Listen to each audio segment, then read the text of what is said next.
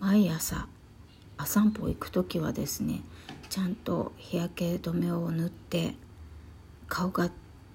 テッカテカになるんでそしたらパウダーをはたいてね眉毛を描くっていうところまではちゃんとやっていくんですけれども今日はねなんだろう化粧品が目に入ったのか日焼け止めのアルコールのせいなのか日焼け止めが目に入ったのか、まあ、とにかくね目が痛くて痛くて。目が開けられないので散歩も早々に切り上げて顔を洗ったんですけど家帰ってきてね。まだ痛くて目が開けられない。これあのさ顔ジャブジャブ洗面台でさ目もこすって水で洗ったりあとはこう手のひらに水をすくってさ目をパチパチしてみたんだけどそれでも完璧に落ちてないみたいで目が痛くて開けられないんだけどこれはひたすら涙を流して目の中に入った汚れを取るまで待つしかないんだろうか。エロ玉ラジオ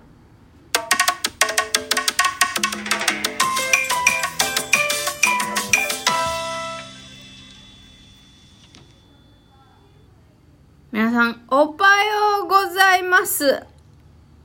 朝の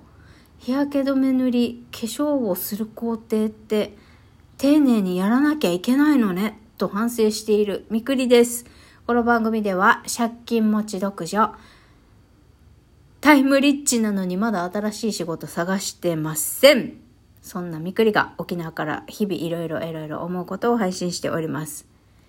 いや、目が痛い。マジで痛い。あの、目の周りは特にあれだね。敏感なとこだから、あの、化粧品とか日焼け止めとか目に入らないように気をつけて目の周りは優しく丁寧にね、あの、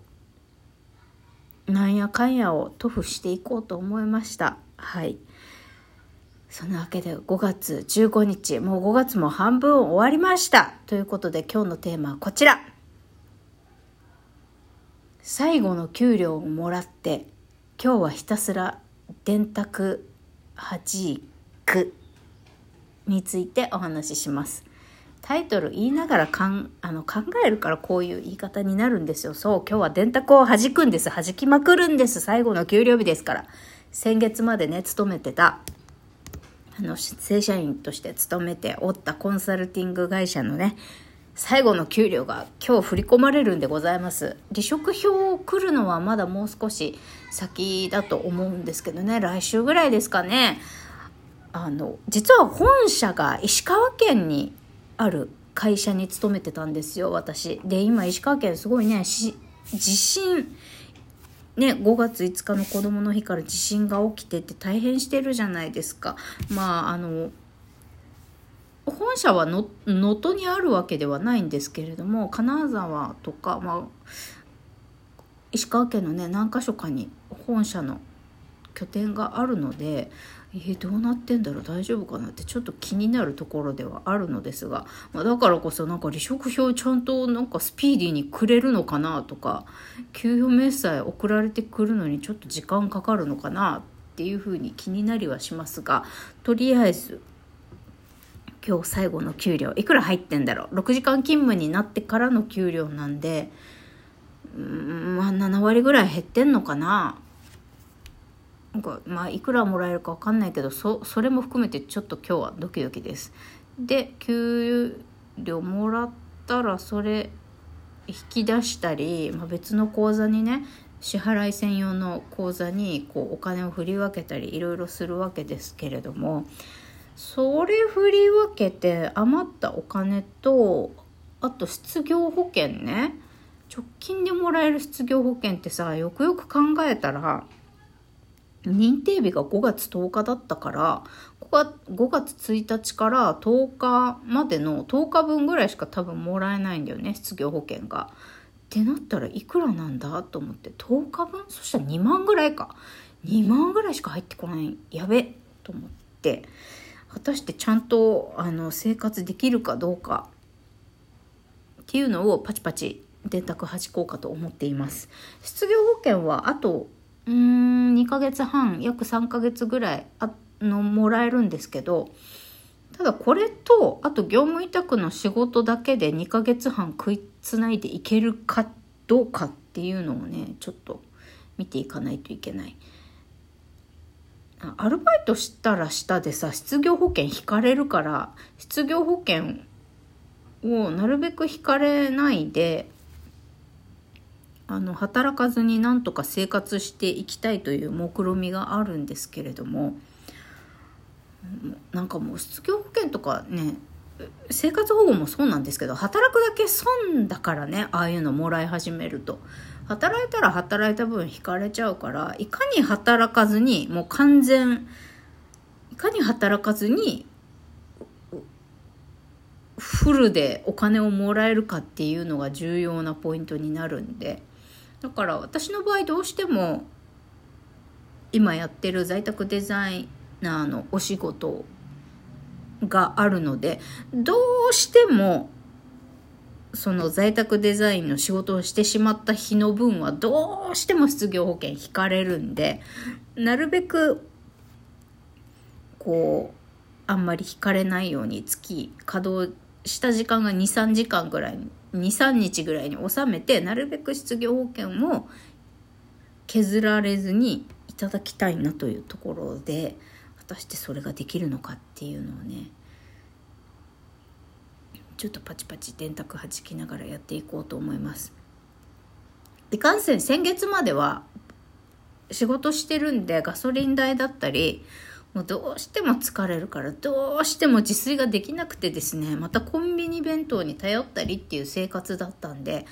生活費がねかなり高かったんですよ。もうエンゲル係数が高くて高くて大変だったんです。だからいかにそれを抑えられるか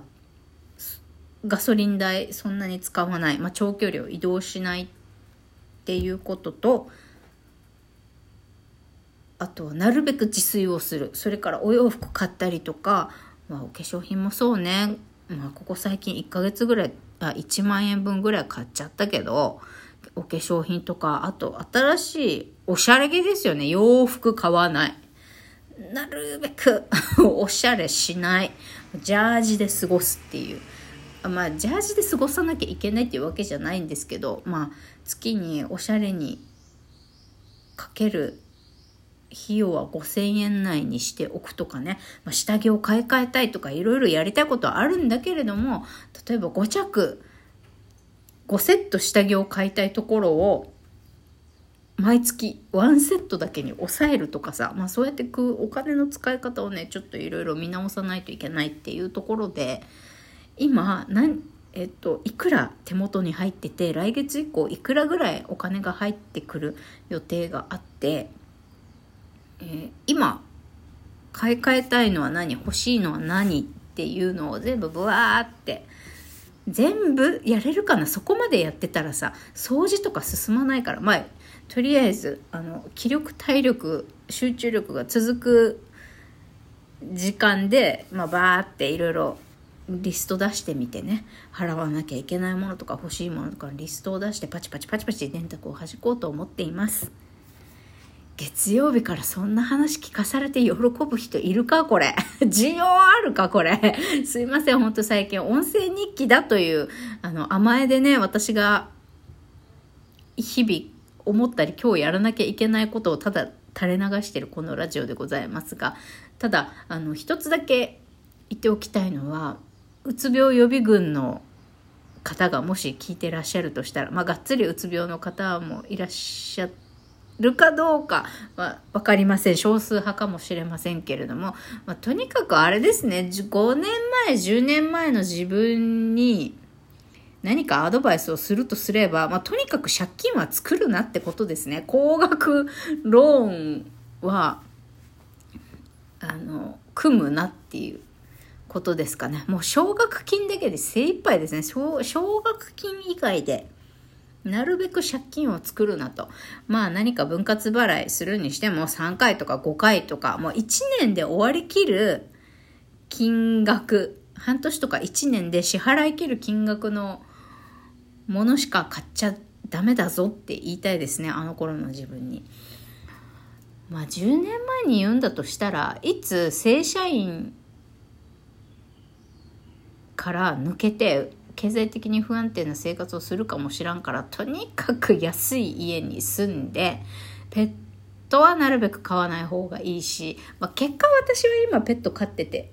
あのよかったって思ってるんですけどペット猫がねいるからこそ毎朝起きれてるし猫に救われてる部分はたくさんあるんでまあこれはもうケースバイケースですね。一人暮らしであのなかなか定職につけないだとかなかなか社会に馴染めず経済的に不安定な生活しそうな感じの人社会に馴染めないなって思っている方あの馴染めないのであれば馴染まないでも社会に長時間ね例えばフルタイム勤務をしなくても生きれる方法を見つければいいだけなのであのそのようにしたら思うんですけどその場合にやっぱ固定費を抑えるっていうのが肝なんで、まあ、5年前10年前の自分に何かアドバイスをするんだとしたらなんかこう1年以上支払いに苦労するような高額なものは買わないということと、まあ、車は別としてねただ車もね30万以下とかもうボロボロのやつをもうひたすら新車を1現金一括払いできるようになる日までもうボロボロの車を大事に大事にあの乗っておけと言いたいですねあの頃の自分に。はい。そんな感じ、まあ、昔のことを言ってもしょうがないんだけれども、まあ、私は今どうやって生き延びるかっていうのをね今日パチパチ電卓弾いてなんとか今日一日過ごしたいと思います。皆さん今日からまあゆっくりあのギア上げていってくださいね。いってらっしゃい。